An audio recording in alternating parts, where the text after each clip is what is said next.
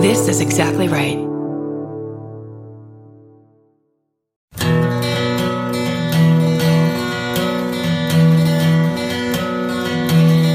My favorite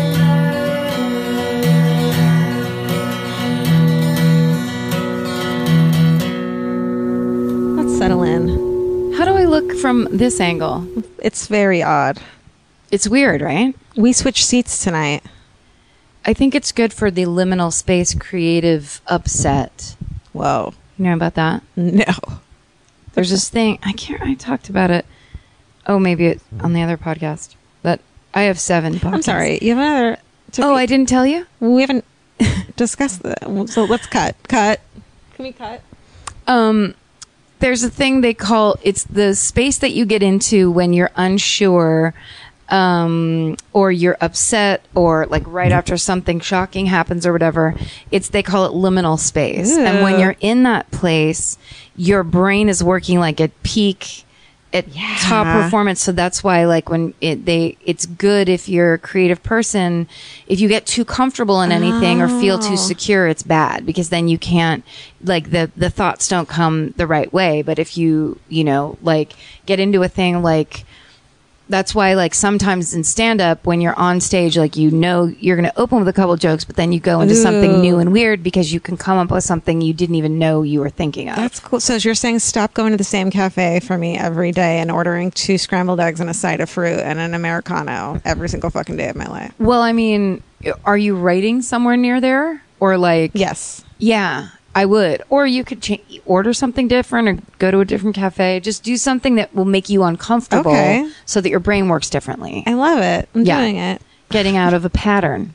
Okay. And that's what this is right now, Georgia. Man, this no. this of you and I looking at each other from a totally different perspective. Yeah. We on just different couches. Switch couches, everyone. Yeah, it's not that big of a deal But actually. it is. Like from the very beginning, that's how we've done it. So this is neat. I mean, episode 37, it's going to be all about like the brand new thing. Also, now we're talking about the Bible. So open your.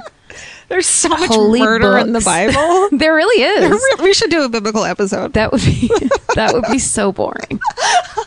that would just put me back to like fucking grammar and high school of like not these I'm stories gonna again. scream my story at you too. I'm gonna just the whole story is gonna be in caps at you. Like the angriest nun Yeah. in all of St. Francis Grammar School. totally. Okay. Um, this is our first. So I was thinking that this is our first episode back from the last episode was a live episode. Yes. which was fu- so awesome. It went really well. Right? It was it went well, which on to I can now tell you that I'm surprised.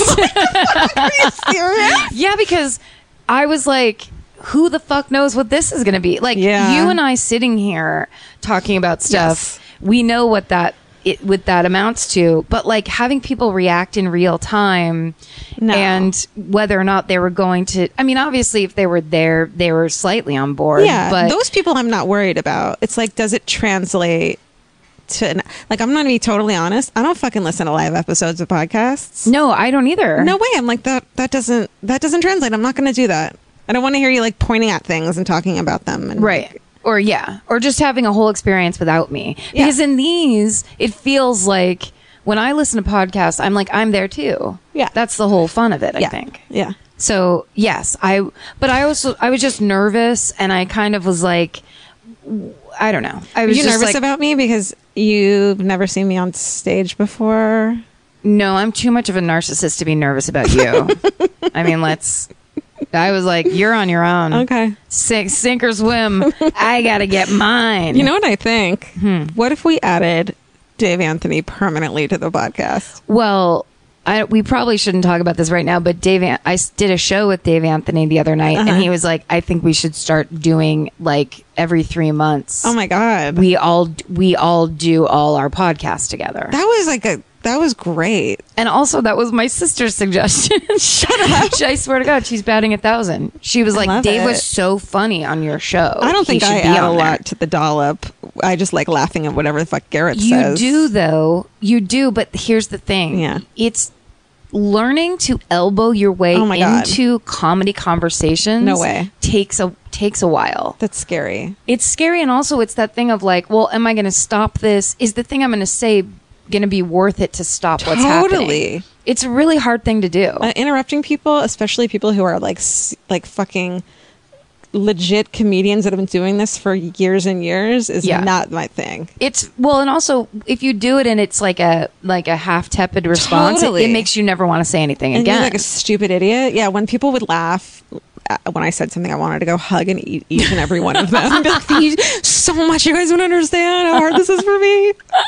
but you did great. It didn't seem like you were having a hard Thank time you. at all. No, I had, a- I had a lot of fun. Uh, I you did just feel gotta bad. Say fuck it once you're in the moment. exactly. Well, and it's for fun. Those guys love you. They're so Dave nice. thinks you're fucking Oh my hilarious. God, that's so nice. yeah, I and would never say that to my face, but I appreciate. No, no, he that. can't. Okay. He's got emotional problems. Everyone go the Dollop Live, their last one. We're guests on it, so if you f- really fucking love the live episode, Yeah. That's It- where we we were are. that's how we warmed it up. That's how we heated it up. that was day. nice. Um, yeah, so the live episode and that was awesome. It was super fun. And also we get to meet a bunch of people, Oh, which yeah. was very cool afterwards, which I have to Yeah. say, I went backstage because I was like, I don't want to meet people. Like I Yeah. don't I don't think I'll be good at it. I don't like the idea of it. And then I, I was standing back there and so, you were already talking to somebody. And then I'm like, what am I doing? Yeah. Like, it, that's not allowed. And then the second I walked out, whoever the first person I was that talked to, I was just like, hey, what's going on? And they were so regular So and cool. normal. Yeah. There, it wasn't like I had to do anything. It was just like having a nice conversation with a person Yeah. that was happy. I've had years and years of, of experience of like talking to strangers because Allie and I do the like cocktail, like food thing. And you go to these like cocktail parties and food parties and you have to fucking just talk to people. And it's scary and hard. But the more you do it, the more you're just used to it. And it's not a big deal, Yeah. especially strangers. But what was I going to say? I don't. I guess this would be a good. Oh, and the, the episode before that was the Jean Bonnet episode, so it wasn't like a regular format. That's right. So this is like the first time we've done a regular form. Like we're back from, for a long time. Yeah. from camp. it's been, that's right. It's been, my legs are really tan. Um, My legs don't tan, only my arms, and I'm burnt on the back of my neck. It's weird. and I'm starting to wear this necklace all the time that I never wore before. You Is that know, a friendship bracelet? you It's have? camp stuff. It's camp stuff. It's good luck when it falls off on its own. You know those fucking bracelets that people. Yep. Oh fuck That's you. um, Kabbalah. oh. Like, Fuck you, Madonna. No, I just mean like when you go to some party and like and it's like sponsored by a company and they're like, put this bracelet on and when it falls off, your wish will come true. and I just like it's falling off when I rip it off of my fucking arm. It always that stuff that stuff always makes me want to go. Yeah, th- well, since no wishes that I can think Yeah. of, like it's stuff like this has ever come true, I don't, I don't need your bracelet. I'm I'm, sorry, wishes aren't a thing. sorry to tell you. I'm sorry to tell everyone. You know what? Karma and wishes are not true. oh God, everyone just hung up on the podcast. like half the women just hung up on this podcast. I'm sorry. I'm sorry. Mercury's in retrograde. What can I say? Wishes aren't true. It's not actually. Oh, let's. There's a at work. There's a website called Is Mercury in Retrograde, and it either says yes or no.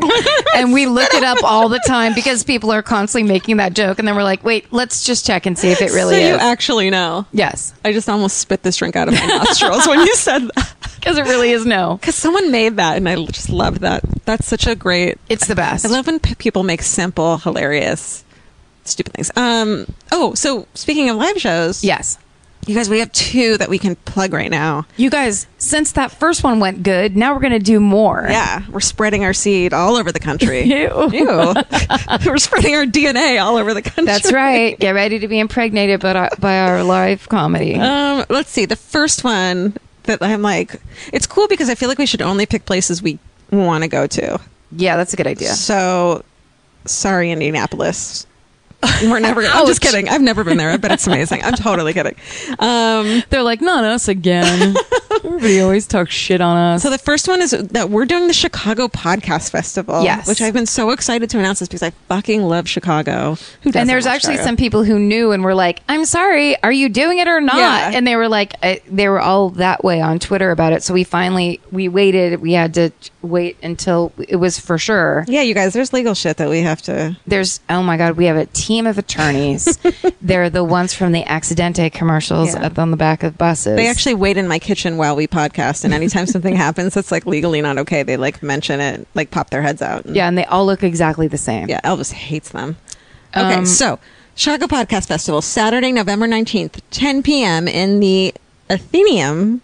Did I say that right? Mm-hmm. Main stage. You guys were doing a main stage. we're a main stage act you know what I didn't think about at the the LA Podfest is like I, I'm not good at numbers, so like I see that crowd and I'm like, oh, there's like hundred people here, and then you were like, there was 450 people there, and I was like, no, there wasn't, because I can't deal with it. Yeah. So this this place holds Uh oh. 950 people.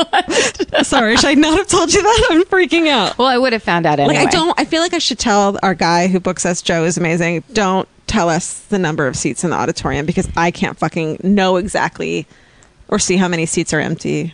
What if he's like, I did book you in Indianapolis, and you're playing where the Colts play? There will be thirty thousand people.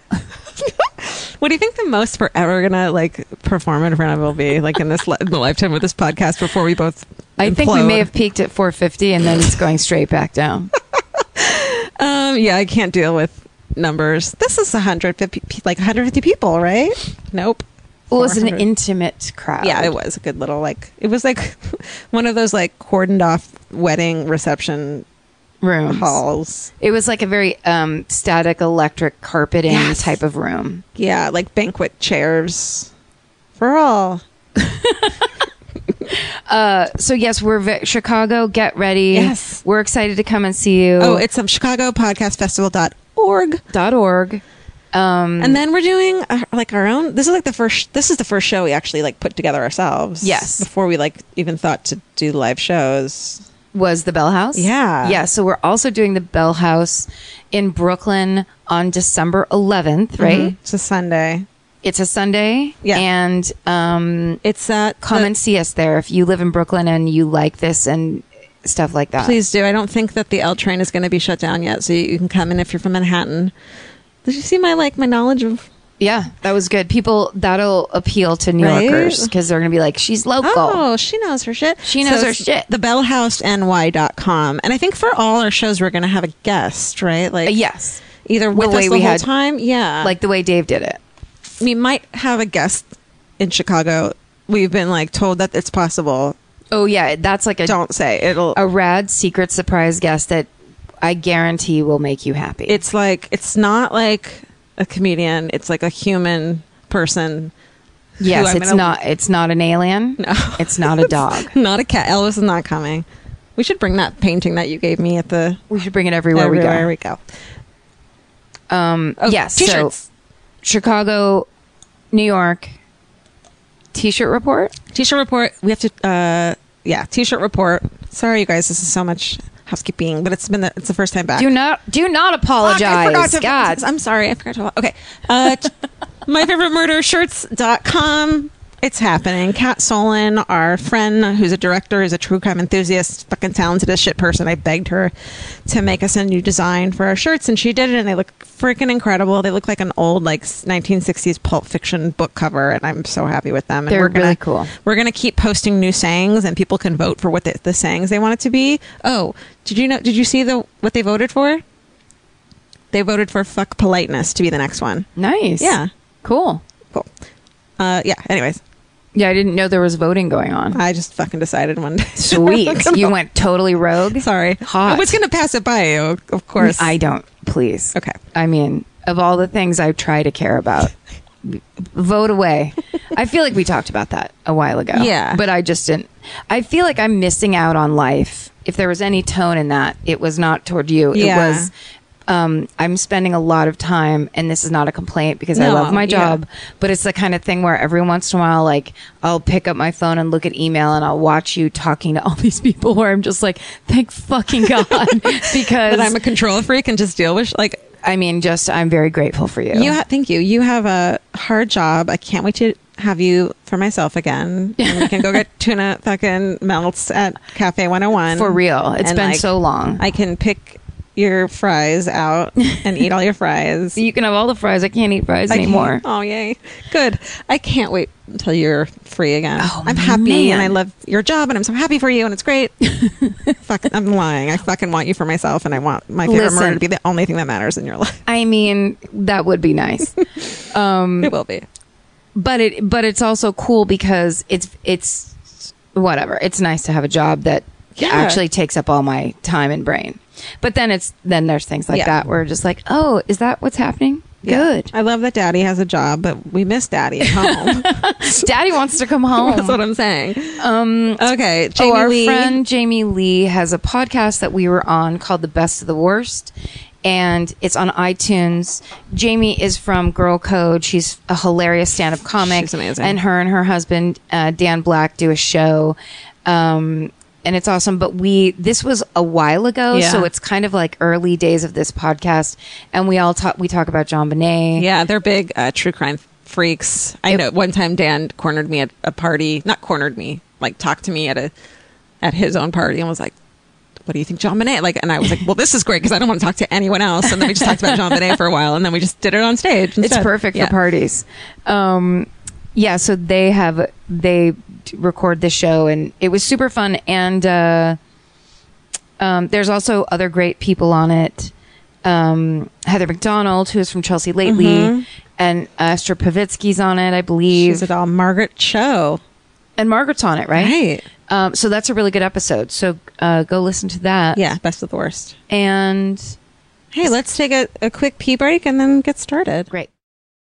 There's something about the sound of an old timey cash register that really takes me back. I know. It sounds like someone is about to hand me an ice cream cone, but it also sounds like we just sold some merch. That's right. And if you're a Shopify user like us, you know that this sound means you just made a sale. Shopify has helped millions of businesses sell their products online, but did you know they also offer the same support for brick and mortar stores? From accepting payments to managing inventory, they have everything you need to sell in person. So give your point of sale system a serious upgrade with Shopify. Shopify POS tracks sales across all your locations. That way, you'll always know what you have in stock and where. They also provide reliable tech that fits your unique retail needs, like turning a tablet into a credit card reader. And if you're looking to reach new customers, check out Shopify's marketing tools. They're easy to use and they integrate with all social media platforms. With Shopify, we have a powerful partner for managing our sales. And if you're a business owner, you can too. Do retail right with Shopify. Sign up for a $1 per month trial period today at shopify.com slash murder. And here's the important note that promo code is all lowercase. So go to shopify.com slash murder and take your retail business to the next level. That's shopify.com slash murder. Again, don't forget the code is all lowercase. Goodbye. Georgia, have you ever been blown away by the most simple dish at a restaurant, like perfectly scrambled eggs? Oh my God, yes, Karen. And then all I want to do is make that dish at home and eat it every day. Well, you probably could as long as you have the chef's secret ingredient made in cookware. Made In was created to bring restaurant quality performance kitchenware to home chefs around the world. For years, they've built their business by supplying restaurants and top chefs with high end cookware. Some of Tom Colicchio's most treasured dishes at his restaurant Craft are made in Maiden. Whether you're cooking for professional critics or just the critics you live with, your meals will benefit from the quality of Made In products. Like their carbon steel cookware, it combines the best of both cast iron and stainless steel clad, so it's rugged enough for grills or an open flame. It's the MVP of summer cookouts and cook ins. What I really love about made in cookware is that it actually makes something like having a Memorial Day barbecue much more convenient because you can keep everything on the grill. If you need to throw, say, a pan of garlic up on the top while you're grilling your steaks on the bottom, it's strong enough, durable enough to do that. If you want to take your cooking to the next level, remember what so many great dishes have in common. They're all made in, made in. Save up to 25% this Memorial Day from May 18th through May 27th when you visit madeincookware.com. That's M A D E I N cookware.com. Goodbye. Is it smelling something? That's weird. Oh, okay. Should we talk? No, not toast. Roses? Not almonds. Not roses. Okay. Can you see the Virgin Mary? Let's. Yeah, let's she's right. record Yeah. Okay. it. Are we, can we record real quick? Okay. Uh, I keep. Are you okay? I keep smelling maple syrup. I took a nap. I woke up and I can't stop smelling maple syrup. Ooh. I mean, it's great, but it's freaking me out a little bit. Should we look up what that means online? Yeah. Wait, did you What did I eat today? maple syrup? Is that like um? eh, I wonder if that's like a a medicine thing. Are you taking Well, medicine? That's weird that you say that because I went to an acupuncturist today for my back bullshit, and she gave me some herbs, but they tasted like dirt and cow shit. Yeah. So I don't think that that smells like maple syrup. I need to tell you. Oh, What? Oh no! did what does you it say? look this up too? oh Dustin? Um, no! What is it? You're, you're dying. The first thing I put in smelling ma- M A, and it said smelling maple syrup immediately. You're an Um, angel. And this is the first thing that came up. Maple syrup urine disease is a rare inherited metabolic disorder. The body cannot break down ami- certain amino acids, and individuals who have the disease produce urine that has a distinct. wish that were true. That's not it. That's absolutely not it. You're not smelling your own maple syrup pee. it's not pee. Um, yeah. Then there's like cities that have smelled like What it. the fuck? Uh, What did I someone's eat? sweat smells like it. Oh, I wish that were true. Have you had Chinese food? Because there's fenugreek, which is found in Chinese food. Oh, that's probably where the herbs are from. Chinese medicine. Oh, maybe fenugreek is in there. Oh, that's totally it. Oh, that's so cool. Uh, also, they say it's a symptom of diabetes, but that's if you smell like it, not if you smell it. Um. If you have sweet breath, it smells like maple Oh, I syrup. absolutely don't have sweet pee smell or sweet breath smell or sweet sweat smell. It's Sorry. just on on What? Reddit, What? it says? Why do my this is just came up as why do my wife's hands always smell like maple syrup? Aw. Um, 'Cause does you're she in work love at with- Denny's? Let's put it together through She context works clues. at Waffle. Why does it always smell like uh, artificial maple syrup? Everything is smell like, not smell. Okay, well, I then Ooh, wait. Yahoo Answers, which always is a good animation oh my God, oh my God. and some good, crazy, like people who English is not their mother tongue. Uh, why do I keep smelling maple syrup? Oh, this person says smelling and craving maple syrup. Oh. Here's the best answer. Sometimes we smell weird things. I smell boogers sometimes if I have sinus issues. Smelling vomit is weird. This is the best answer on Yahoo Answers. no, no, no, no, no, no. This is this is why I love the internet. This is the best of the internet. Uh-huh. Chicken soup smells and tastes like vomit to me. Oh my god, this has been weird fucking corner with Karen and Georgia, where we talk about our weird ailments. Someone said, "Any chance you're pregnant?" No, Uh, that's what the second one says. are you fucking kidding me? But it doesn't have any upvotes and it has one downvote. am I pregnant? Guys, There's no way. I'm a barren fucking landscape of sadness and cactus and fucking tumbleweed in my womb. oh, you Anyway. what if you're a little snake baby? It's Little rattlesnake. snakes. this isn't mine. I'm terrified of these things. Um, that's been Weird Corner with Karen and Georgia. It's been the whole podcast. Um, all right. Well, now that we got that settled, Do and, you? and now you just have seven extra fears. yeah. Um, Perfect. So let's see. Who went first four episodes ago? Oh my god. I want to say. I don't care. You want to go first? You want me to go first? Uh, whatever you want. I'll It's go. your choice. Okay, I'm gonna go. Okay. Is that rude? No. All right. So this one actually, speaking of Kat Solon, who made our shirts design, she sent this to me, and I'd never heard of it, and it's Oh, like nice. pretty bananas. To me. Okay. All right. So we start with 19-year-old Ruth Talia Sayas. Sayas. Let me start over. We start with 19-year-old Ruth Talia Sayas. She was raised on the outskirts of the capital in a working class area of Peru. So outside of a working class area of Peru. And she was studying at a local university and she lived with her family. Like normal girl, cute girl, regular 19 year old. On Saturday, July 12th, 2012, she was the very first contestant on the new reality show that was like a quiz show called El Valor uh, de la Verdad, which is translated to the value of the truth. Mm-hmm. You knew that. I just wanted to guess because I, I've never taken Spanish, We knew it. but I know Uh, what verdad means. So it's a new quiz reality quiz show that's just come to Peru. Um, the show's premise is that a contestant is asked a series of personal questions, like w- during an interview, a private interview with the production company or the producers. Uh, varying seriousness, the questions, and they're hooked up to a fucking polygraph. Okay. So the contestant is later asked the same questions, but in front of a crazy studio audience. It, and it's like, um, what's that? Uh, the money show? Do you want to be a millionaire?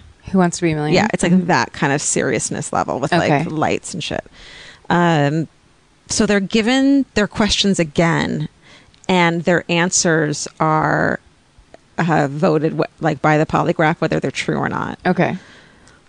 So for each truthful response that they give, they win money. If they lie, a- according to the polygraph test, they lose all the money they made. So they can keep going with questions, and if they're correct and they are not lying about them, they win money. And the per- uh, the questions get more and more personal as the show goes on. And the uh, contestant has the option of calling it off after each answer. So if, sh- if they've only won a certain amount, they can be like, and they've answered like some really personal question, they can be like, I'm done. Um, so she's the very first contestant on this show, this little 19 year old university student. And she went on because she wanted to open a salon and she had already saved a ton of money, but she needed the money from the show to bring her closer to buying that salon.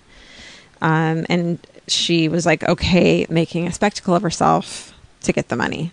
So every contestant gets to bring on or has to bring on three guests to the show who are like sitting there being interviewed and filmed the whole time she's answering these personal questions. So she brings her parents, uh, it's Leon- Leoncio and Vilma, and they're like sweet baby angels. I watched, I watched it Um, and he, the dad said that he was afraid of what I might learn about my daughter. Ooh. Uh, when he was introduced, but they were all jovial. They were all like, you know, this is going to be fun. We're going to Yeah, yeah, win yeah. some money. No one thought it'd be that insane because they thought their daughter was like a normal human being. Oh, I mean, sh- you know. So Sure. the third guest was her boyfriend, um, Brian Leva. He was a 20 year old cab driver. He was raised down the road from Muftalia, and he'd stuttered since he- an old boyfriend of his mother had pushed him down the stairs when he was only eight. Oh. So he's just like this normal dude. But he had a stutter. Um, the host says, You seem nervous. What are you so nervous about? And he said that she may have cheated on me. And he was like very stone faced and like n- clearly nervous through the whole show. So here are the questions, some of the questions she was asked. Have you ever skipped school without your mother's knowledge? If you found 1,000 souls, would you return them? Souls? Uh, it's like, it's Oh, their money. money, yeah. So she revealed that she had a- 1,000 wandering souls. yeah. Would you return them to No. their homes? she revealed she had a nose job and that she didn't like her body and that she wished she was white and that she was only with her boyfriend Brian until someone better came along. the one that was there, the cab driver Yeah. with the stutter. yeah. And that she was ashamed of her parents' manners and that she didn't actually work at a call center like they thought. She danced at a nightclub. Oh, shit. Here we go. Here we go. So the mom is begging her to stop. And at one point, Brian says, I don't want to hear anymore. The boyfriend. So, okay, we're at question number 18. And she had won, at this point, with this question, she would have won the equivalent of 15,000 US dollars, which is uh, almost 10 months' wages. Wait. No, no, no. I'm sorry. She could have won up to 15,000 US dollars. At that point, she had won $5,300, which was almost 10 months' wages in Lima. With this question, she'll win this. The question number 18 was Have you ever accepted money for sex? And she answers yes Uh-huh. and the polygraph confirmed that it was true. And she says, just twice, we needed money. We were in a bad situation. It hasn't happened since, and it won't happen again. And her parents are like crying and like clearly shaken badly. It's fucked up, man. Um, she said, at, so at that point, she's like, I'm done. I'm not going to win up to 15,000 US dollars. I can't do this anymore. I mean, I wonder what the other questions were if that was like, that was the one that was only 15 or $5,000. Yeah. What were the other questions? Who knows? She says at the end, My mother, my father, my brother, and sister are the most beautiful things in the world to me. I love them all with all my heart. Brian, forgive me for making you go through this. And as the credits roll, she goes down on her knees before them and begs them for forgiveness, her parents. What the fuck? Yeah. Kind of game show is this? Yeah. So the show finally aired on Saturday, July 12th. Huge fucking hit, like becomes number one. And she becomes like kind of a celebrity in that world, but not like in a good way. She's just like talked about all the time. And Brian, her boyfriend, becomes a public fool. Uh. And the Peru, in Peru, like machoism is such a big thing. And he was humiliated in front of all these people, and people um, people in the small town recognize him and kind of humiliate him, and he's like fucking broken. Wait, and sorry, but did she get any of that money? Yeah. Okay. She got all the money. She won what she like. Yeah. She at least got paid. she for- stopped. So she stopped after that true question. Okay. So she was she wasn't lying about having had s- money had sex for money. So she stopped at basically our equivalent of fifty three hundred dollars. Okay. Um. So he's being followed around by like uh by the media and being asked all these questions. Someone asked him how he felt about making being made a fool, and he said, "I'm ashamed." All the things I learned on that show. How would you feel? And the news person said, but they say that if you love someone, you can forgive them. And he says, depends on what they did. The things she said that day, I can't forgive. But then in other interviews, he says that it had all been a setup, that he and Ruth Talia had broken up months before the taping. And she had asked him to pretend to be her boyfriend on TV and that she'd share the money with him. And he hadn't given her any of the money. So it sounds like he's making this shit up to make himself sound a little bit better, right? Yeah. Because he's so fucking humiliated Yeah. eight weeks after the premiere of the show, on September 11th, 2012, Ruth Talia disappears. Mm-hmm. Uh huh. So crazy media circus. All the news programs covered it in Lima, but one of the hosts called her the prostitute of El Valor uh, de la Verdad. Like Fuck. she was known as like a whore, and nobody cared about it because of that. And her parents had to like beg to get media attention and get this covered and to try to find their daughter. 11 days after the disappearance, police find a body of a young woman buried in a well and covered by rocks and concrete on a piece of land on the outskirts of Lima. And that land belongs to Brian's uncle. Mm-hmm. Mm-hmm. So later that day, oh my god, this is so fucked up, and there's video of this. So the the wh- the media and the fa- the mother, I'm sorry, the father and the sister are at the site where they're excavating, trying to figure out if it's their their sister and daughter. And the dad is on the phone on his cell phone, like crying, and it's awful. And it turns out that it is her, and he's just like losing it. And if you're sensitive, you shouldn't watch him break the fuck down. Then a reporter and her cameraman go to the home where Vilma, the mother, is sitting vigil with some of her friends and doesn't yet know that it was her daughter that was found. And the reporter says she gave her her condolences and realized she didn't know about it. And then the reporter said, Ma'am, they found your girl. So this fucking reporter told her, which is so ugly.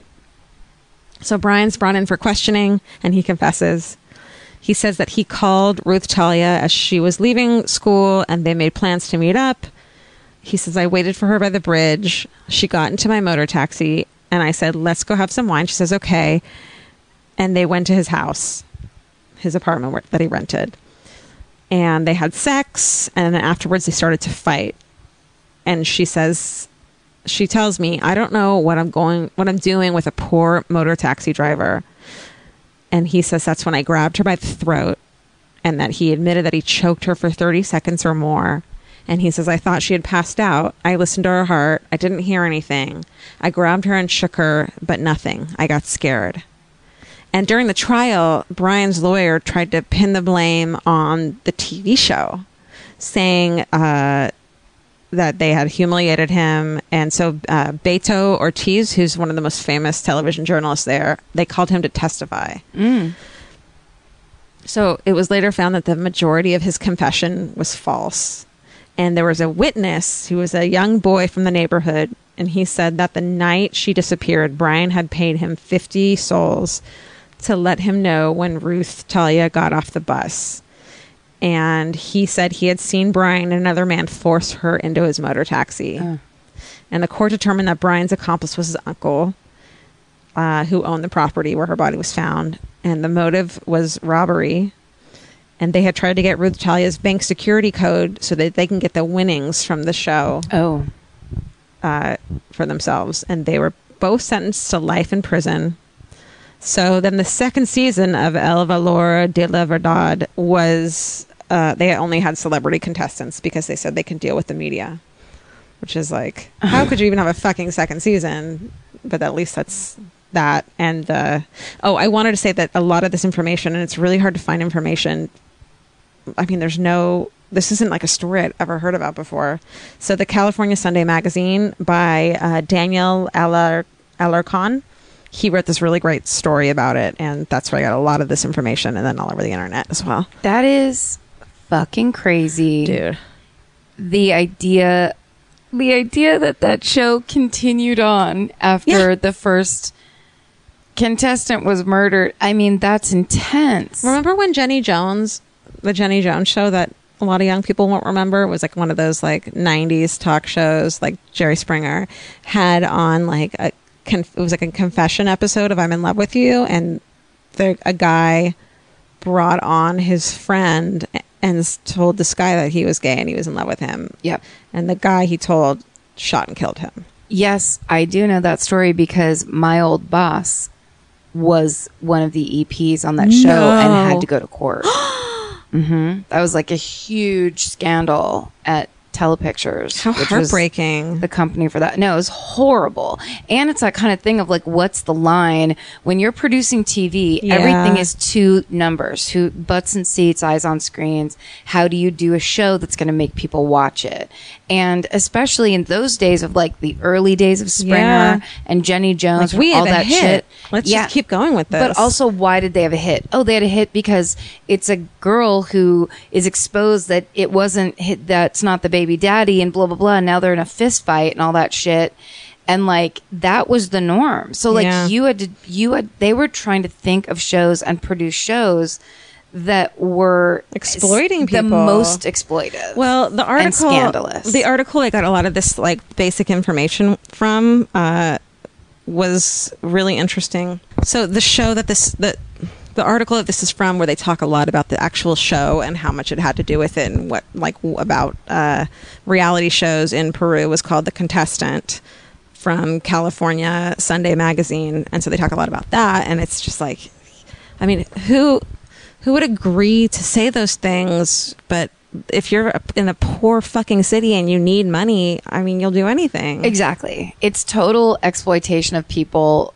And and also that is such an ugly version. I think there was an American version of that show and it wasn't on for very long. Oh, I didn't know that. because you can't the the nature of a show like that is is scandal. Yeah. So like if people are admitting things that no one gives a shit about and no one wants to talk about Right. and that aren't that isn't like borderline, then you don't have a good show. And they're But not if going to you're- find someone who's like, no, I've never had, never got paid for sex. Nope, I work in this place. You know, they find the most. Yes, they are only going Desperate. to have people on there that are going to tell them what they want to Yeah. hear and and more so. Yeah. The one of the weirdest things that I ever experienced in working in television is there is this very strange subset of people and if you work in casting in like any kind of reality version of television, you know there are people who try to get on every single show. Yeah. And they're not it's like if it's a show about couples, they'll submit for that. If it's a show about um, you know, what I mean? whatever the fuck it is, they want to Like- they want to be on TV. So- Matchmaking or whatever the fuck they'll do. yeah. And they'll try to, like, they know TV well enough to know that they have to be interesting in certain personality types. And, and because it's, a, it is a good way to make money if you, you know, if you're the right person. But, But then don't you obviously, just get one chance? yeah, you would think. But I mean, these are people that are just like, well, we'll go over here. Well, we'll try to be on the Amazing Yeah. Race. Well, we'll try to be on the Marriage Ref. We'll be try to be on this. And that's what ha- when I worked on the second season, of the Marriage Ref, there was this one tape where they were like brought us down to casting because they're like, you're never going to believe what you're about to see. And it's like this weird couple that like it's uh, there's sexual overtones where you're like, this is they don't know that this is inappropriate. That like this isn't going to get them. It's just this weird shit. And one of the people in that casting department was like, "Oh yeah, we that we had them. They tried to be on whatever show she had worked on before." And it's just like these people that are kind of like, we know we're kind of interesting and kind of weirdos, and that that works. Yeah, we're we're very different and we're wild and let's get on fucking television. People just want to get on television. Do you see that the real world this season is like everyone thinks they're just going on the real world, but for each con- each person on the real world, they find their like enemy, and they have to live in the house too. Uh, and it's like this show is interesting enough if you cast it well. But these Right. people are just going to make their own fucking But and then you you, can could edit come it. back and say because no one's watching TV Yeah. anymore, so they don't have good ratings, so it's not interesting enough to make a ratings hit, Yeah. and that's all anybody cares about. And because all of television is owned by like four companies, Yeah. they have this insane grasp on the money, who gets the money. The story is like nobody has any money, but that's actually not true. They're Yeah. making millions of dollars because even in like a depression, people still watch TV, people still, Totally. you know, advertising still works. But it's like, it's this, it's really sick and crazy. That kind of shit where you like that thing where you're watching TV and you're just like, oh, this doesn't, I don't feel like who I'm Yeah. seeing is what I'm really seeing. Yeah. So the idea that your story is about a person who actually did the thing, a real and person. suffered by it. Yeah, but she, I don't know if she felt. I, it didn't seem like she was.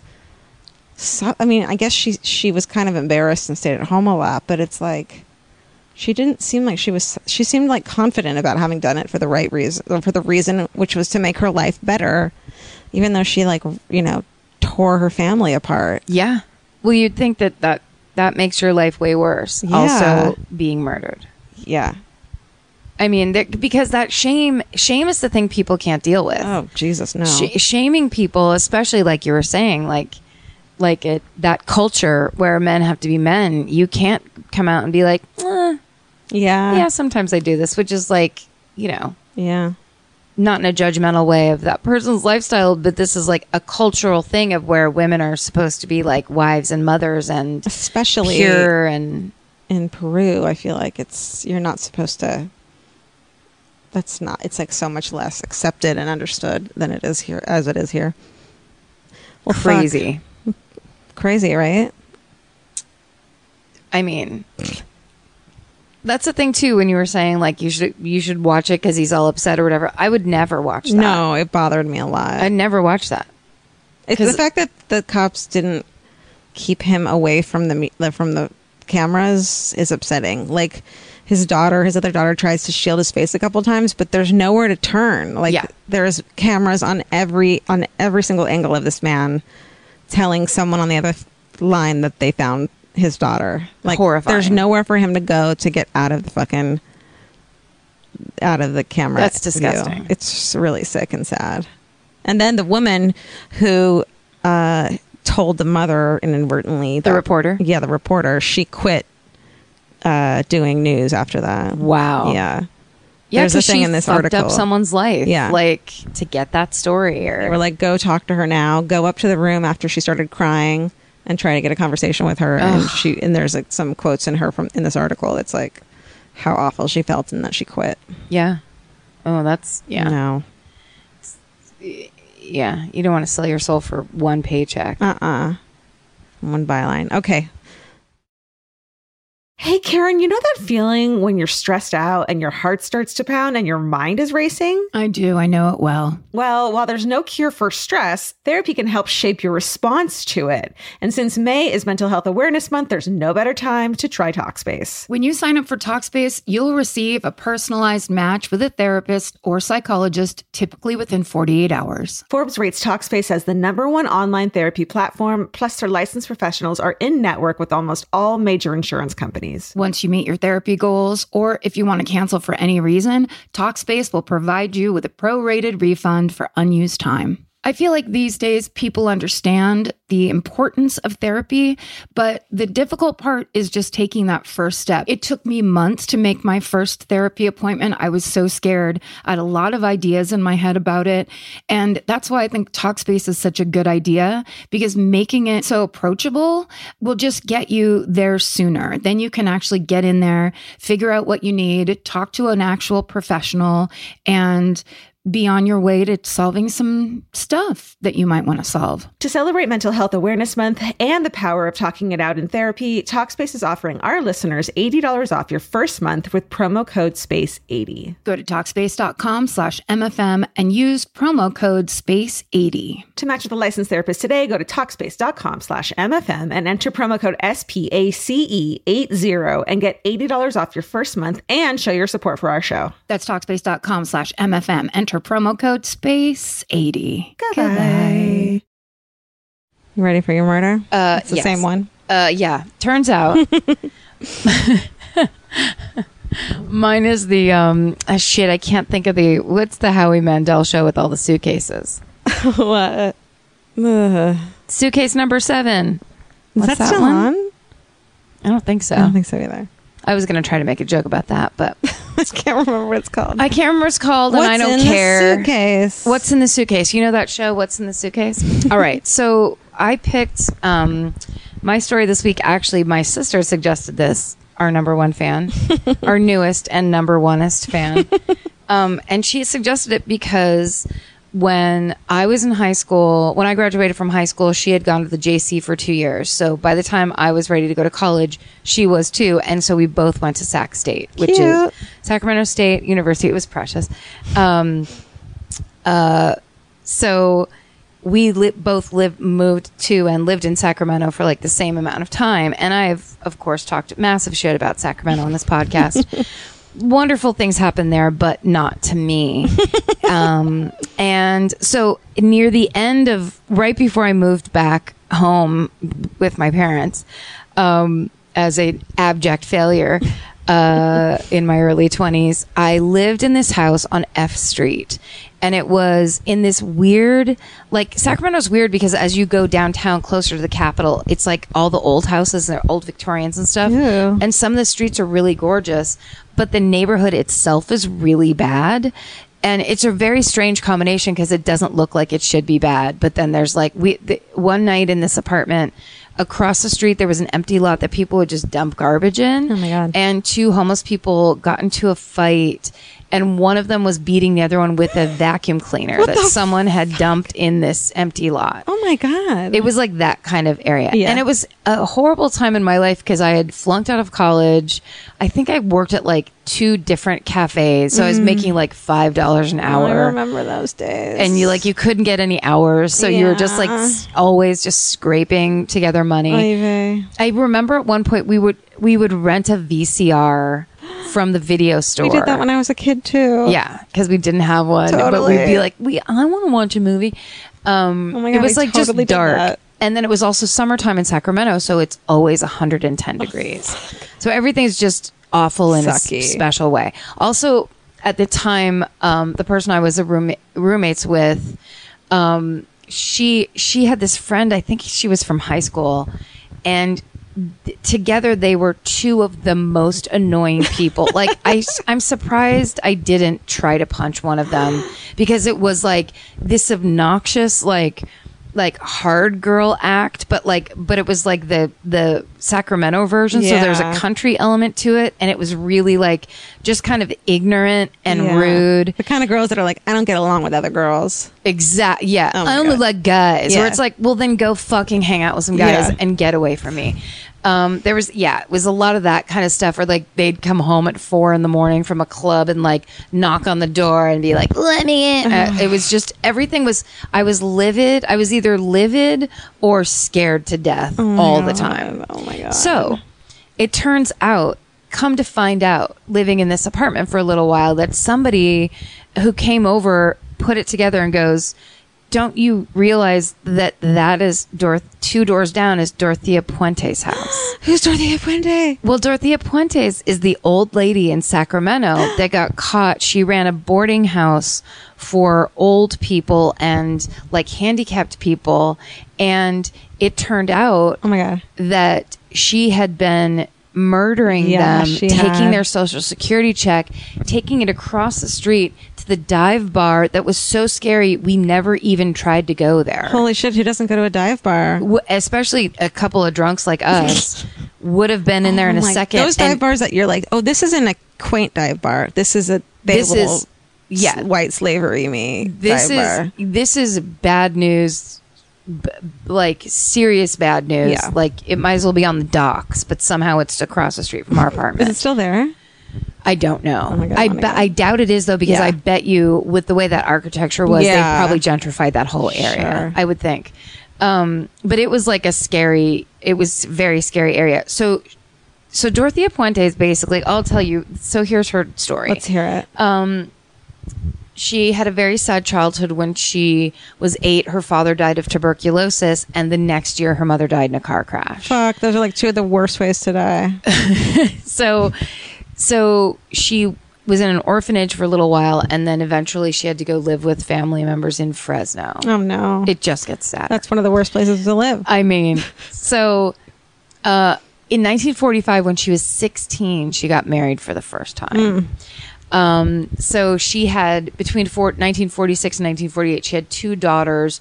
One she went sent to live with relatives in Sacramento, and the other one she gave up for adoption. Bye. So she was not um, able to deal with any kind of family situation at Yeah. all. She's a and I kid. think she definitely has some kind of mental disorder, as you Yeah. will see. So I'm sure she probably had it then, being a 16 year old newlywed mother. yeah, who had I'm grown up sure in an orphanage, Not good. who had two huge traumatic experiences when she was young with her parents dying Back to back. back to back. So You fucked. um, that husband that married her when she was 16 left her and uh, left her in 1948 like a couple years later so um, she started telling people he died of cancer um, so oh no sorry died of a heart attack uh, a couple days after they got married so it was like even more tragic for her Yeah. so she's also in throughout this it's like she's basically a compulsive liar Yeah. and she started forging checks, uh, which she ends up doing through, throughout her life. That's kind of her forte. That's her favorite. That's her favorite crime. Such a weird crime. It's super weird. And the funny thing is that they you get caught and then you get sentenced for like a couple years and you Yeah. get out because it's nonviolent and it's I don't know maybe it's kind of arty. So they're like, oh, all right. It's such You- a weird You thing. paid your dues. Like you hear about so many people who are like, they never had a violent offense, they just forged checks. And it's like, well, that's, I would never think to do that. it's still a crime. I mean, Yeah. you might have great penmanship and all, Sure. but you're still a criminal. Uh, in 1960, she based, and then she remarried a Swede named Axel Johansson, which Fuck. got, you know that that was a party Oh, yeah. waiting to happen. Oh, yeah. Of course, a, a violent alcoholic. They were married damn for it, 14 Axel. years, um, and then they ended it. And then eight years late, or sorry, um, during that marriage, two years before she got divorced, uh, she was arrested in a brothel. And she told the cops that she was there visiting a friend. Uh-huh. Uh huh. Um, we don't know what is true about that. One of the articles I read said that she ran the brothel Oh, fuck. but um, it seems more likely since uh, she only she was arrested and served 90 days i think she was probably just there um, either visiting her friend or visiting Yeah. some friends whatever you might yeah, do running a brothel ain't an easy task. that's a big job and you don't just you don't just bail no. at the first arrest. So what she ended up doing is going into she became a nurse's aide and she started caring for the disabled and the elder, elderly in Well, private so homes. she turned her life around. Well, you would like to think that. End would- of you know. story. yeah, end of story.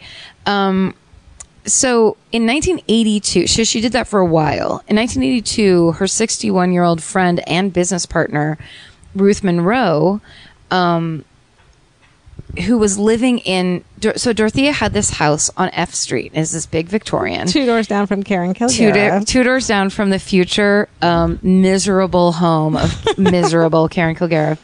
Um, so there was an upstairs apartment that she would rent out. So she rented it out to Ruth Monroe, and they were business partners, which I guess means that they were working together, taking care of o- old people and disabled people in private homes. Okay. Um, but Ruth died from an overdose of codeine, codeine and acetaminophen. Um, and Dorothea told the police that Ruth was very depressed because her husband was terminally ill, so they ru- ruled Ruth's death a suicide. Um, but then a few weeks later, the police had to come back because a 74 year old pensioner named Malcolm McKenzie had accused Dorothea of drugging and stealing from him. So he had gone to the police and said that he had met Dorothea at a local bar called the Zebra Club and that they had several drinks together, which I bet me- means in the 15s. Um, then he invites her back to his apartment. And w- a- soon after they arrive, he gets dizzy. And even though he's conscious, he can't move. And he has to sit and watch as she searches his house for valuables, takes his rare penny collection, and forces the diamond ring off his finger. Rare penny. Can we go back to rare penny collection? And I how mean- fucking cool that is. Yeah. You know it was like in a cardboard book like this with they all were the years beautiful. underneath the slots. that makes me happy. But Um, sad. But ha- Well, so she gets convicted of uh, three charges of theft in on August 18th of 1982, and she gets sentenced to five years in jail for for that. wow. Um, What happened to the rare penny collection? I, I we haven't been able to trace it, so we're starting a foundation called Find the Rare Pennies dot gov. Dot org. Um, so she's in jail. Okay. and she starts being pen pals with a retiree, a 77 year old retiree named Everson Gilmouth. And they become friends through the mail. Um, and when she's li- released in 1985, after only serving three years, um, he was there waiting for her to pick her up from jail in his 1980 red Ford pickup And everything was okay. and everything turned great. Um, so soon they were making wedding plans, and um, they opened a joint bank account, nope. and uh, they were they were back in her house in Sacramento. Um, now we're cutting to five years later. Dorothea hires a handyman to come and put in some wood paneling in her apartment, and for that work, plus he paid her an additional eight hundred dollars. Uh, she gave him a red 1988, 1980 Ford pickup that was in good condition, almost totally not used, um, which she said had belonged to her Yeah. ex-boyfriend who lived in Los Angeles. Yeah. Where'd she get that? Um, so she asks this handyman that she hires to build her a six by three by two bo- foot box for her to store, you know, books and stuff. in. As you do in a fucking coffin. Yeah, a box, a box that you uh, want to store stuff in. Um, and then she asks them once she fills it with her books. I'm doing air quotes. You can't see. Um, she says, Mm-hmm. Oh, "Will I you can please see. take this to my storage depot?" And he agrees, and she goes with him. And then on the way, she has him pull over and just has him dump it on a riverbank Oh yeah. at a kind of unofficial dump site. Fuck these books. It sounds unlikely, but again, we did have an unofficial dump site across Right. from our apartment. Right where you put coffin shaped So it- boxes. Yes. Books. You know, or or beat another person with a vacuum cleaner. Whatever needs to happen. Um so the, a lot of dumping going on up in Sacramento and Sutter counties. Shit. So um so they dump that uh and um Oh, she just told him the stuff in the in the box was junk. Well, on January 1st, 1986, a fisherman spots the box. Um, and it's sitting three feet from the bank of the river. So he calls the police. and they open the box and find a badly decomposed, unidentifiable body of an elderly man inside. Um, and, Uh, well, it turns out that Dorothea was still collecting Everson Gilmouth's pension, and she would write letters to his family explaining that um, he hadn't contacted them because he was ill, and um, so he was basically one of her first victims. Um, now, this was now a uh, she was renting this apartment all the time. This was her business, and she had uh, forty new tenants in in the house, in the whole house. Um, uh, she was actually approached approached by a social worker named Peggy Nickerson.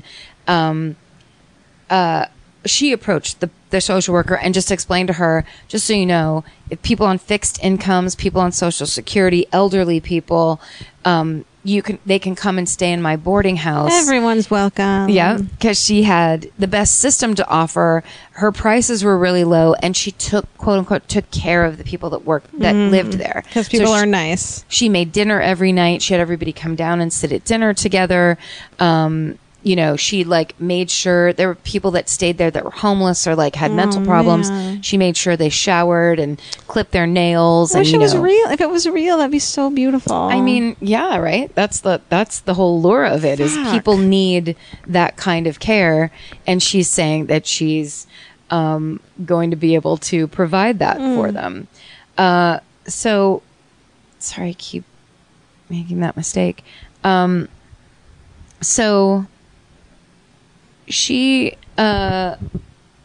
she also she was known for taking tough cases like all the social workers were like you if it's a person that can't get placed anywhere you can take them to dorothea's she will take them in um, and she collected their monthly mail um, before they saw it she paid them in stipends and then she pocketed the rest of their like social security check or whatever their check was Fuck, man. for expenses quote unquote You got to fucking. so scheme. parole agents uh, would go to visit her, um, and she had been ordered to stay away from the elderly and to refrain from handling government checks. Oh my god. But no violations were ever noted, and they think it's because she was known in the, like social welfare circles as being so good. Yeah. that they would go in and check and be like, "You can't be around old people. You can't g- stay away from social Yeah. security checks." But nothing official would ever go in. Yeah. Well, in May of 1988, neighbors started complaining of a sickly sweet smell. smell. god damn. Oh, maybe that's what's on my fingers. Oh, it's oh, that's right. It's the dead bodies you, you've been hiding. Maybe I'm decomposing.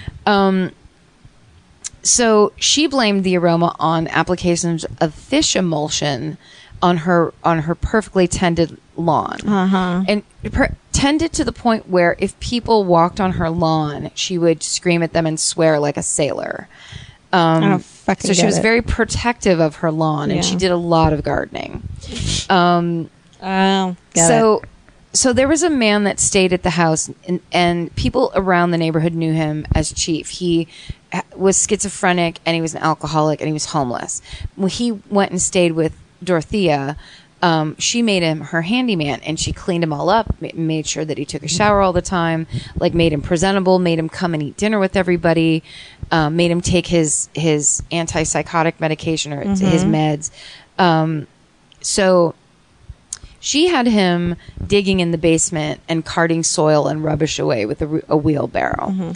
And um, he basically, it, there was a concrete slab on her basement floor. He was basically digging up the basement floor. Um, What do you need it for, So- Dorothea? He uh, soon afterwards disappeared. And um, so when uh, there was an, a second uh, tenant disappeared, a, def- a developmentally disabled man who had schizophrenia, when his social worker reported him missing, his name was Alberto Montoya. Um, the police came and realized this is this this keeps happening here. So they were looking around and they noticed in the backyard there was there was some ground that was had been recently disturbed. So these investigators went to the car, got this shovels that were in their car and they started digging and quickly turned up what looked like shreds of cloth and beef jerky Oh, is the God. report Ew. Uh, um, and so as they're trying to That's on dig my and lunch find list out today. what's under there, um, one of the investigators said that he thought that he hit a tree root, and so he was whacking at it and jabbing at it with his shovel, and it wouldn't move. Uh-huh. Uh, so he de- decides to climb down into the hole where th- that they had dug up to get to pull it out, and he wrapped his hands around it, braced himself, started pulling, and it broke loose, and it was a, a leg bone Okay. out of the socket. They had to. They had to suspect that at that point, or they wouldn't have been digging, right? yes. So why are you fucking yanking? Bones? thought it was a tree root. Come on, though. Like you're looking well, but, for bodies. But if it's well, no, but I mean they're looking, but a tree root is the most likely thing that's going to be there. okay, So if they, I'm sure that they've done stuff like that before, and it's like, yeah, I mean that Yeah. that would Get be this there out of the way. twenty percent of the time, but most of the time it's that. Okay. Um, and also, I think w- when bodies that aren't that are buried just straight into the ground, they turn black and brown, Oh. so it would have probably looked like a tree root too. Um, so then they start digging up her whole backyard. holy shit. and so uh, sad. oh, she came out when he was down in the hole and he had this bone. She came out, and when they turned around, they were like, "We just found a human bone."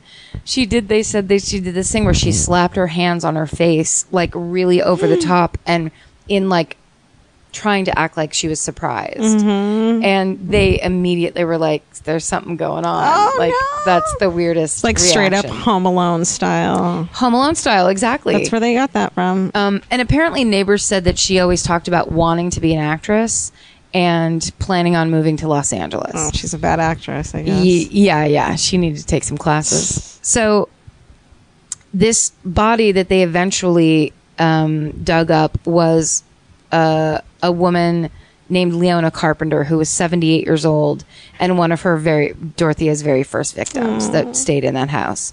Um, they basically had the coroner's office came in with heavy machinery and a whole work crew and just started, and forensic anthropologists, and started digging up this entire backyard. And that, I've seen the news footage that's basically taken from the angle of um, because they couldn't get in. Yeah. So it's basically taken from our back porch. Holy shit. I mean, not literally. Yeah, I don't know yeah, yeah. because it was 1988, but they they shot it over the Oh, I wanna fence, and see you it. see these cops walking around, and the, it's just like the you see a lot of uh, sheets and like the um, when they put out the string and the stakes. Yeah, yeah, yeah, I you love know, like those. this will be the next area. Oh my god. It's so crazy. I want to see it. So since Dorothea Puentes wasn't immediately Puente singular, wasn't immediately a suspect. Mm, What? She, I mean, like they didn't when they were doing that first digging. It Yeah. wasn't like keep her right there. Yeah, yeah. So she said she was going to go get a cup of coffee at the hotel up the street while they were Man. doing that, and then she fucking hightails it to Los Well, Angeles. now they know it's you, dude. Yeah, but she, I mean, she left. Yeah. So she thought she was out of there. Yeah. And she, and sh- she didn't think they were on to her Yeah. the way that they were. So when she gets to Los Angeles, she goes to a bar Mm-hmm. and she starts making friends with an old pensioner Mm. God who's damn sitting it. at the bar. She introduced herself as, I think it was Donna Johansson. What bar do we know? Uh, it didn't, oh God, I wish. How it did, great. The articles I read didn't say. It's got to be something that we know. Something divey, pa- Yeah. maybe the frolic room. Frolic room for that's exactly what I was thinking. Mm. Yeah. Uh, but luckily, this old pensioner had probably been sitting at the bar watching the news a bunch. Mm-hmm. For 50 years. recognized her from the news No. and called the cops. Good so they got job. her down in L.A. and brought her back up. Um, eventually, seven bodies were found buried in her backyard. Wow. Um, she was charged with a total of nine murders because they uh, they um, traced back the uh, apparent the apparent suicide of her old of Ruth Yeah. Monroe, um, and then uh, the other guy. the other uh, the missing guy chief. oh man, do you think that grand the grandpa at the frolic room got a reward? I don't know. I bet he did. Um, here's what's interesting. When detectives were in that backyard, they realized that they were only blocks away from the home of serial killer Morris Solomon, where they had dug up from that house a bunch of dead bodies in 1987. Who's he? I don't know him. I have never heard of him either. Whoa. And Sacramento, I just got to say, I mean, like, Chock I've talked full. about it, I've complained about it, but like, I must be a little bit right because we've already had, I think, four ki- serial killers from Sacramento Yeah. on this show No, it- alone. it's chock full of murders. It's nutso. Um, so basically, at the end of the day, she went to trial in February 1993. She was convicted um, of uh, three murders, sentenced to two life sentences, um, received life without the possibility of parole. Um, she went to Chow Chilla, the ladies' facility. Um, she always said that all of those people died of natural causes, and she just buried them there. Um, and uh, that she herself, at age 82, uh, March 27th, 2011, died of natural causes in prison. wow. Yeah. That's our girl. Girl, Dorothea. That's our hometown girl. She would take their checks, walk across the street to that dive bar, and get her money. They cash checks at dive bars? They cash checks at th- there's Oh, yeah. certain bars that are so divey they will cash your social security check for you. So like they're like second Friday of every month is like cute. You got to get a couple bartenders on t- staff. That's right. Because well, and also it's Sacramento. The, like literally, the state capital was blocks away, so they know they're getting their money. If it's a government check, Yeah. they know that thing is good. So they don't. If it's Oh, that yeah. little old lady that runs the boarding house, of course they're going to do her a favor. She brings everyone over and she takes her portion and then That's she right. gives it to them. She's so nice. She's taking care of all those people inside that building. a saint. God, what did it smell like in that fucking building? Ooh. In that dive bar too. I mean, Do you think it the was whole block carpeted? smelled. I bet it was carpeted. That house? No, the dive bar. Oh yes, for sure. Ju- like dark maroon. Yeah, like thin, dark maroon, like bowling alley carpet. I bet they had like a. Uh, it was a pretty small, and they had a pool table that was too close to one Yes. wall. So then they had to cut a pool cue in half so that you so that you could shoot from that side of the table. I- is that what they do? I've never seen that. I, have seen it in dive bars. I guess I have not been in like real dive bars then. You gotta become a full blown alcoholic. It is so fun. I went to one full blown like real real dive bar in um, Savannah, Georgia, but like on the outskirts of it, and I was like, oh, this isn't an a charming LA dive bar. There's a Confederate flag on the wall, and Yeah, I I'm the know. only Jew who's ever been in here. And I just fucking laughed. they should have taken your picture and put it up behind the bar. That was terrifying. Um, wow, Yeah, that's so sad.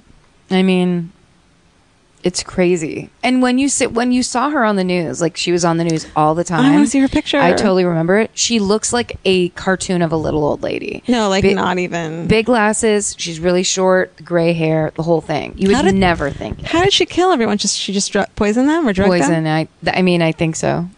Wow. Yeah. Oh man. Well, that's fucked up. Pretty fucked up. Okay, so now we're ending this show on we're ending on a positive now. That's right. One really great thing that happened to us this past week. Right. Right. So, do you have yours? Uh, do you have yours? Sure. Uh, a really great thing is that I hung out Sunday evening with a girlfriend that I, I like a lot, and we've gotten to know each other a lot. But we uh, like had this great deep conversation. Like we hang out with a lot of people together. Her name's Crystal, but she and I sat at a bar and just fucking talked, and we're like, I'm not very happy, and just like we're very open with each other in a way that's like hard to do, find when you're an adult is someone to like be really open with and and just you know who understands you and you guys can get each other and that's that's hard to do and we just had this really great conversation and I felt a lot better after it and kind of feel like I made a, a friend Oh, that I'll have nice. for a long time. It's a kind of a, a deeper connection and it was nice. That's great. Yeah, That's very good. it's yours. It's all that matters. yeah, they say in human connection is really it's nothing else makes people actually happy except for connecting with other human beings really. yeah Well, shit. um i guess mine is that i don't well i don't know if i'm allowed to talk about that because it's it sucks because uh, all i've been doing is working so Yeah. all most of mine are uh, work based which is a little bit lame but well you know what i'll i It's can okay. You're proud of yourself. yeah yeah no yeah You that's just true. can't. Um, but I mean, it's like when you have one thing to talk about, whereas people are like, "Hey, what's up with you?" It's like just don't bother asking. It doesn't matter. But there's a guy that's a guest star. I guess I just won't say his name, and then when when the show's actually on, I can say it. But Mm-hmm. Yeah. um, he's on my episode, and he's so funny. It's like the most delightful thing in the world. I mean, everybody on this show is really good, and Yeah. I'm very excited for this show to come out because I think people are really going to like it. But this one guy is hilarious, and he looks like the guy that I adored in high school. So it makes it even more fun to watch him because it's like it almost looks like a weird mix, like a mashup. Like you're rooting for Person? him already because you Yes. yes. him in high school. But then on top of that, it's the kind of thing where you can't. It's like single camera, like you can't laugh out loud when things are happening Yeah. Oh because they need like perfect quiet. and God, I that- have to keep my hand over my mouth. He's so funny. Wow, and that's the shit you've written too. Uh, yeah, some of it. Yeah. I mean, some of it. But um, but at one point I went up. I had to finally introduce myself because I was actually ner- he was so funny that I was nervous to. I didn't want to be like, hey, what's up? I'm Yeah. the writer, whatever. I was just kind of like trying to stay away. And when I finally did go up to introduce myself, I said, I in my head I thought I was going to say, you Mm-hmm. know, like you're great or today's been so great or something like that. But what came out was, you're being so funny. and the second the last word of that sentence came out of my mouth, I just turned and walked away. So I was just like, I hopefully I just won't have to talk to him. I can't anymore. wait till this cuts and I get to find out who it is. Yes. It's, I mean, it's, not- uh, some people may have seen him before, but it's not, he's not well known. Okay. Um, and I feel like I'm not telling you until it airs either.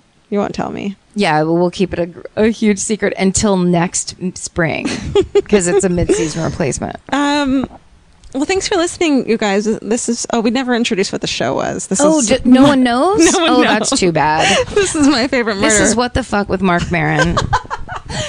Thanks for Mark, listening. And I'm Marin. um, go to Twitter, my fave murder, Instagram, my favorite murder. We're on Facebook at mm, uh, MFM Podcast. Our shirts, my favorite murder shirts.com.